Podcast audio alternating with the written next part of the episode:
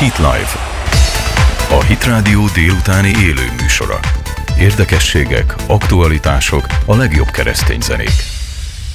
Sziasztok, ez itt a Hetek magazin a Hit Rádióban, Gavra Gábor vagyok a Hetek lapszerkesztője, és itt vannak a stúdióban a Hetek eh, rovatvezetői közül ketten, Nagy Teodóra belpolitikai és Kulifai Máté külpolitikai rovatvezető. Sziasztok! Sziasztok! Sziasztok.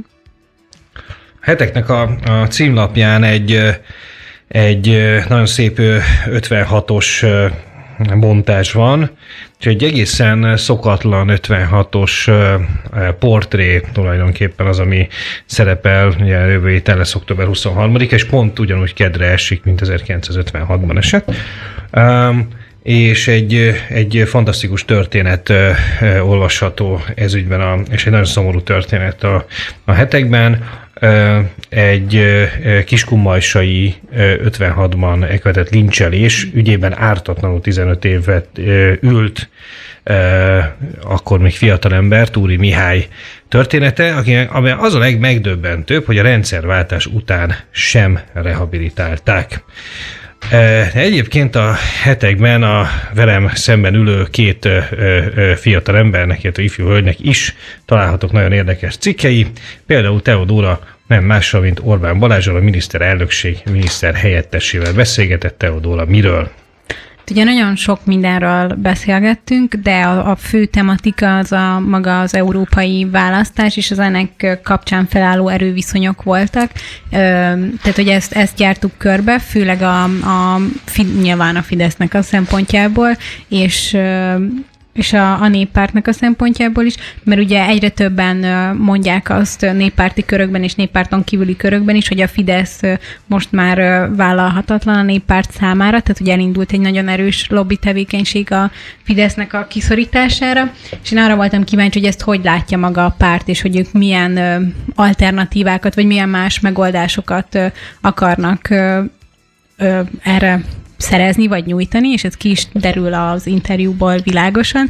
Ami nekem nagyon érdekes volt, hogy az Orbán Balázs párhuzamot hozott az osztrák-magyar monarchia és az Európai Unió működése Pontosabban között. egy kis ellentétet hát, pro, Igen, igen, ellentétet. Úgy mondanám akkor, hogy párhuzamot hozott, hogy a történelmelemből akart együttműködésre példákat mondani, és ezt egy, ő egy jó működési modellnek tartja az Akkor azt a kérdést szeretném feltenni, hogy Orbán Balázs szerint menny, miben volt jobb az osztrák-magyar monarchia működési modellje, mint a jelenlegi Európai Uniói? Abban volt jobb, nagyon köszönöm a kérdést, nagyon jó kérdés, hogy, hogy ott közös volt a külügy, a hadügy és a, az ezzel kapcsolatos pénzügyek, és minden más pedig nemzeti hatáskörben maradt. Na most az más az én történelmi ismereteim alapján azért ez nem ment annyira felhőtlenül hm. mindig, tehát hogy voltak ott azért komoly harcok és viták, főleg, főleg a pénz. Hadügyi, igen, meg hadügyi, meg, e- meg a pénz. Tehát a pénz az mindig is vitatárgya volt, és, és azt mondta a miniszterhelyettes úr, hogy szerinte az európai integrációnak ebbe az irányba kéne elmozdulnia, tehát hogy ez legyen a közös vonal, és minden más pedig maradjon meg nemzeti hatáskörben. Én, bocsánat, egy kicsit intermezzo, hogy diskurálunk saját véleményekről is, hogy hogy nekem azért én nem, nem tudok sehogy sem megbékélni ezzel a közös európai hadseregnek a eszményével, mert nyilván a békét tudja szavatolni, hogyha egymás ellen sosem kezdhetnek háborút, hogy iszonyúra szabályozva van,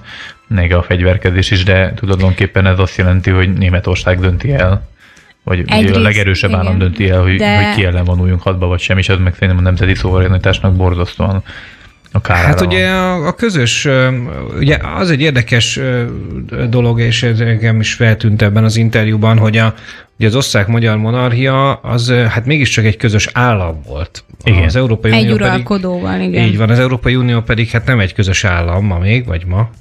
És nem is és, két államnak a fúziója, vagy és, és így van, és, és hogy pont attól volt egyébként közös állam, nyilván a közös uralkodó miatt is, de hát a kormányzati működésben pont attól volt közös állam, hogy közös volt a, a jelentős részben, közös volt a hadsereg, Igen. vagy a hadügy.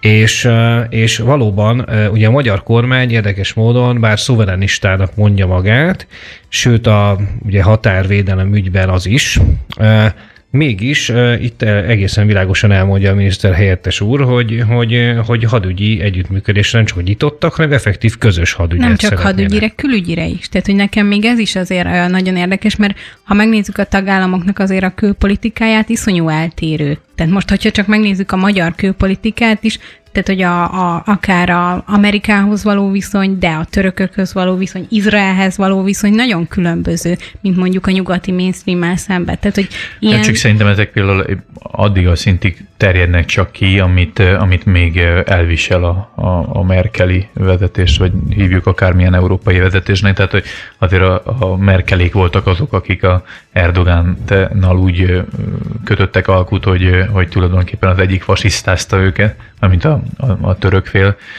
Ugyanúgy szerintem az Izrael kapcsolatban a Magyarország nem ment el a teljes breaking falig, ö, falig hanem, hanem csak Egészen tar- pontosan a fal vagy... előtt állt meg, hiszen, hiszen nem vitte át a nagykövetséget, a magyar Például. nagykövetséget. Tehát, hogy itt, itt, itt azért annyira nem látok nagy szakadékot. Csak hogy igen, tehát ugye azért elég ellentmondásos, hogyha egy ilyen közös Sajnos külügy meg hadügy van, és akkor itt harcolunk nagyban a szuverenitásért és, és az Európai Egyesült Államok ellen, miközben az én szempontomból ezek a döntések pont előrébb vinnék sok szempontból ezt a víziót, hogyha így, így tehát tényleg egy mhm. entitásként mozogna az egész európai Hát vagy önmagunknak nehezítjük meg a helyzetet. Igen.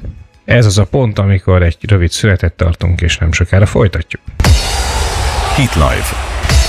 A Hit Radio délutáni élő műsora.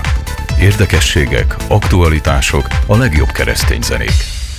Sziasztok, ez itt a Hetek magazin a Hit Rádióban, Gavra Gábor vagyok a Hetek lapszerkesztő, és itt van a Hetek két rovatvezetője a stúdióban, Nagy Teodóra és Kulifai Máté.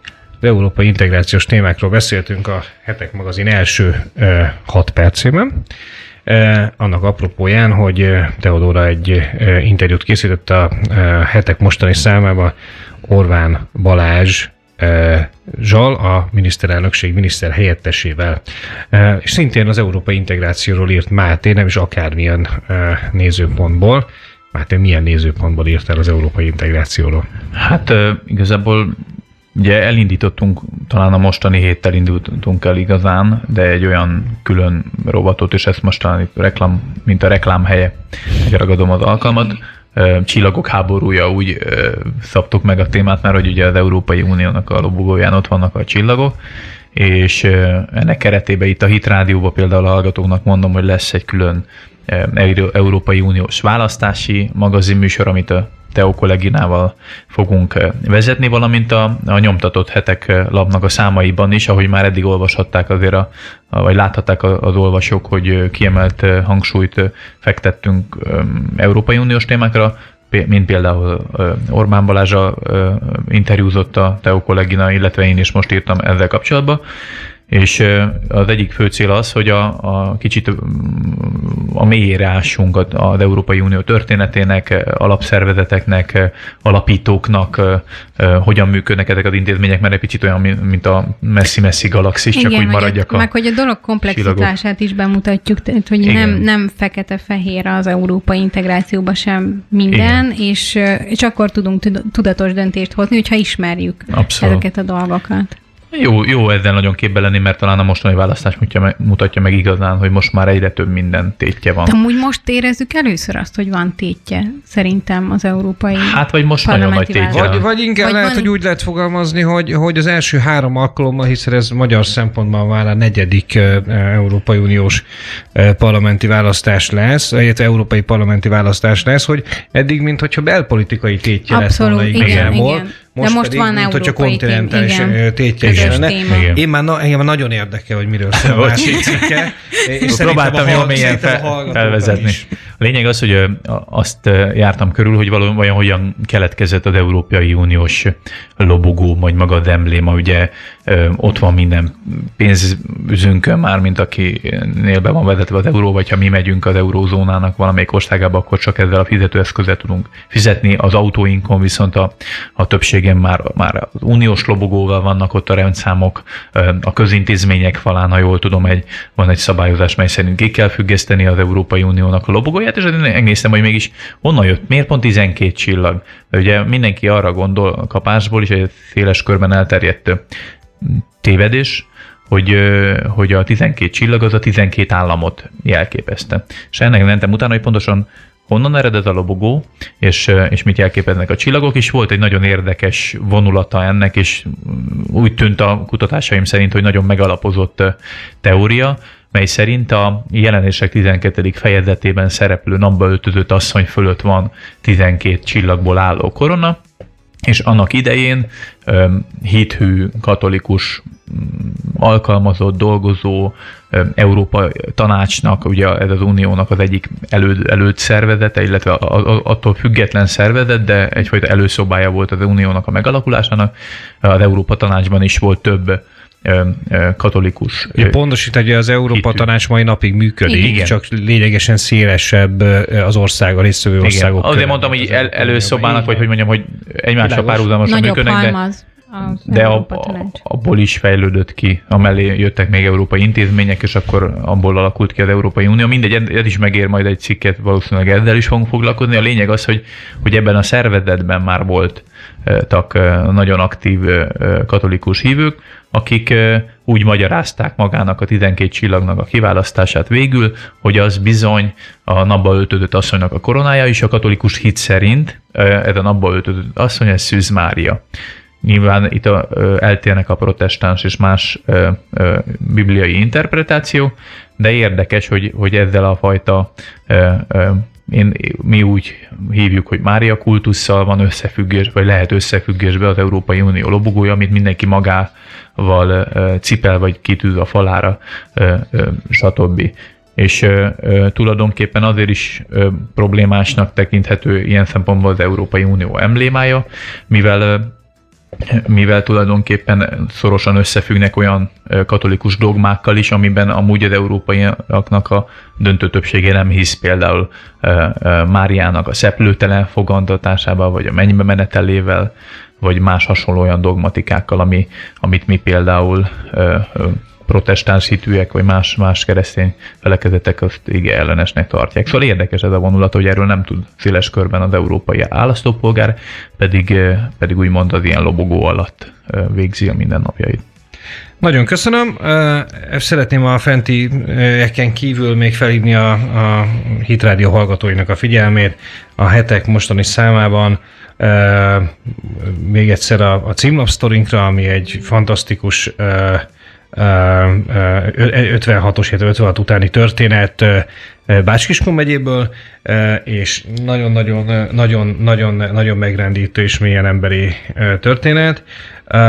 Egy, egy, egy szintén elképesztően izgalmas sztori az első hölgyről, aki Szaudarábiában személygépkocsit vezetett, ugye ma már szabad, akkor még nem volt szabad, a sivatagi királyságnak nevezett egészen rémes diktatúrában eh, nőknek autót vezetni, őket ezért meg is büntették. Igen, a terveink szerint a következő számban szintén foglalkozunk Szaudarábiával, az Isztambulban meggyilkolt eh, szaudi eh, újságírónak a brutális, bestiális kivégzésével kapcsolatban.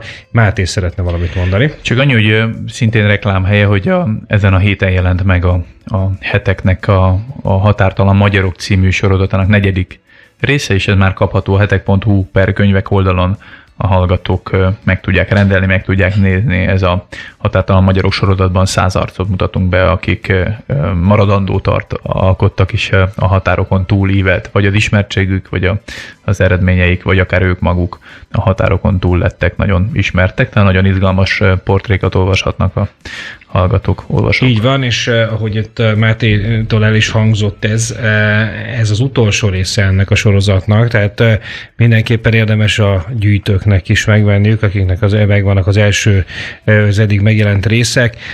Ez több, több portrét tartalmaz, mint az eddigiek, és, és, és, és ez az utolsó záró része ennek a sorozatnak. Mindenkinek szeretettel ajánljuk, ahogy szeretettel ajánljuk a hetek mostani tulajdonképpen ünnepi számát is. Mindenkinek jó pihenést a hosszú hétvégére, jó ünneplést kedre, és mindenkinek azt javasoljuk, hogy vásárolja meg, és olvassa a heteket a ünnepi négy napban. Sziasztok! Sziasztok! Sziasztok.